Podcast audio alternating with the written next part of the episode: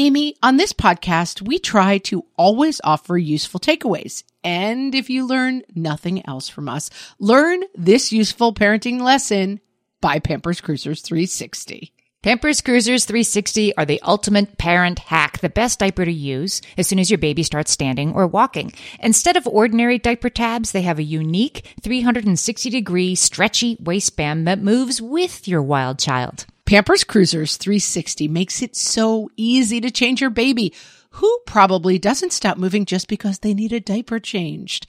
Just slide on to apply and away they go. And fear not, parents. Pampers Cruisers 360 offers an up to 100% leak-free fit, and they just got even better with a new blowout barrier. Need we say more? For trusted protection, trust Pampers, the #1 pediatrician recommended brand. Download the Pampers Club app today and earn Pampers Cash.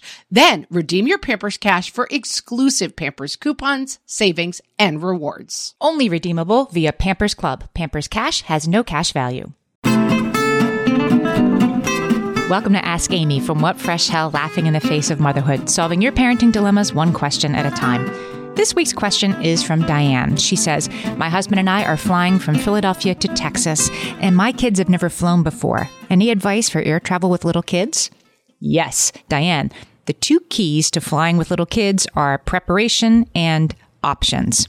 The first thing for preparation, whenever I fly, I like to go to seatguru.com, seatguru. You can usually find out way more information about what your plane is going to look like than even the airline sites and apps give you. You can find out, like, is your seat a weird one, in which case you should maybe change it because there's user reviews.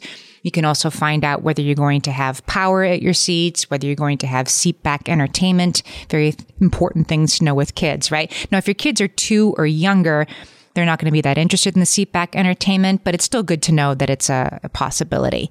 You can't depend on the seatback entertainment, if you feel me, even if Seat Guru says you're good, because how many times have you gotten on a plane and they say, like, oh, sorry, there's a problem and it's not working? I mean, more than once, right? So you always have a backup. Always have something that your kid is willing to watch, and hopefully many episodes of it downloaded onto your phone already from Netflix or Amazon Prime, Apple TV, whatever app you use. And P.S., do that the night before, not when it's time to leave for the airport. If your kid is not wearing headphones a lot at home or earbuds, that's something you want to practice at home. Practice wearing the headphones so you're not that person annoying the whole plane when, you know, your kid is watching something blasting on speakerphone. There's also a great list of apps. I'm putting in the link in the show notes for this episode from Common Sense Media. Best kids apps to download before a flight. Options. You know, the apps are nothing, right? Get 6 of them and let your kid play. Ziploc bags are totally your friend for unexpected problems in the air. Bring a change of clothes for your kid. Bring a change of clothes for you. Learn from my mistake. Stick those in the carry-on. Put each one in a Ziploc bag. If you need to use the outfits, you can pull them right out, and you'll probably need the bag too, and there it'll be. I'd bring Clorox wipes for the trays in the seat, because why not? Throw some of those in a different Ziploc. Bring 2 more diapers than you think you'll need. Bring twice as many snacks than you think you'll need. So if you sit on the tarmac for a while, you're not going to have to panic. When you get on the plane with little kids, they still let the kids board first. Maybe not as early as they used to, but they still say if you need extra time, you can get on. And, you know, you do need extra time, especially if you're traveling alone with the kids. But it depends on the kids, because sometimes letting them toddle around the terminal and bang on the window and look at the planes and, you know, look at the people is better. If you need the overhead space, get on first. If you've got 2 car seats and 2 kids and you're by yourself, get on first. If you have a kid who will really love a little extra attention from the flight attendants, who might want to go up front and see the cockpit, then yes, definitely get on first. But if you have like a 1.5-year-old that just wants to run, then maybe consider getting on last and max out that freedom time. Plan ahead for the takeoff and landing. I used to bring lollipops on planes because my kids were little. They couldn't choke on them because I could keep an eye on them. And they were too little to bite them, really. And they loved lollipops. They were very interesting and they were a novelty. And that was enough to distract them from that little bit of ear pain that they might be having during takeoff and landing. P.S. It's an incompatible behavior. You can't lick a lollipop and cry at the same time. See, so that worked pretty well for me. Bring stuff to do. Bring new stuff to do. Novelty is your friend. I don't mean 15 things. I mean one new book. I mean one gift bag from a birthday party they went to 3 weeks ago that you shoved in a pocket and hid it. It doesn't have to be expensive. Maybe a new pack of Hot Wheels, a pack of Wiki Sticks. Those are incredible. I'll link to those in the show notes. Those can keep little hands very busy. And here's another reason why that's important right now is the masks. Kids who are over 2 are expected to wear masks on airplanes. And because they can't be vaccinated yet, you want them to be wearing the masks on airplanes. Most kids are fully compliant.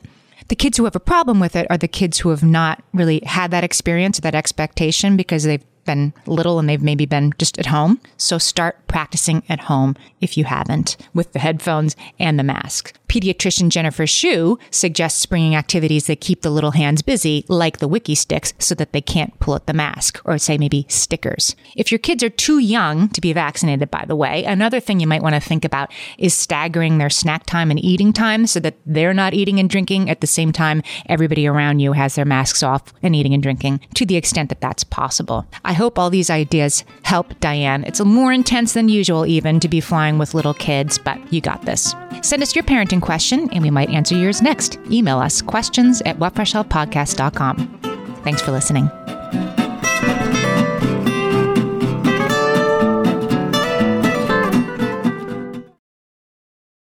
When it comes to raising kids, there's so much to consider. Things like, what do we feed them? When do we feed them? How do they sleep? What does it look like to raise kind kids? How does their nervous system work? How do I keep myself calm? What are my triggers? There's so much that comes into play, and we are distilling all of that information for you at Voices of Your Village podcast, where we bring experts in the field of early childhood and education and psychology and across the board so that you don't have to comb the internet for information. You get to show up and hang out and have shame-free, judgment-free conversations and insights into what it looks like to raise kind, empathetic, emotionally intelligent humans. I'm Alyssa Blask Campbell. I have a master's degree in early childhood education. I'm a mom of 2, and I am walking this journey right alongside you doing this work. Come hang out with me at Voices of Your Village, and we can dive into real conversations with actionable tips.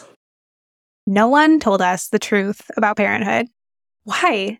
This is the podcast everyone needed before they had kids, because now that those little ones are here, there is a lot to unpack. I'm Rachel Shepardota, and I am your host for the podcast No One Told Us, where we tell the truth about parenting and let you in on all the stuff you really should have known about before having kids. I am the founder of Hey Sleepy Baby, but this podcast is so much more than sleep. We'll be diving into all the topics that you really care about and need to know while you do your best job raising those adorable, tiny humans. Our goal is to just make you feel less alone and less overwhelmed. There are so many things that no one tells us before becoming a parent, and I think that we should really pull back the curtain on becoming a first-time or second-time mom or dad to share the good, the bad, and the ugly. We'll have a little education, a little fun, and a whole lot of heart that goes into each and every episode. So join me and our amazing guests each week to hear us talk about what no one told us.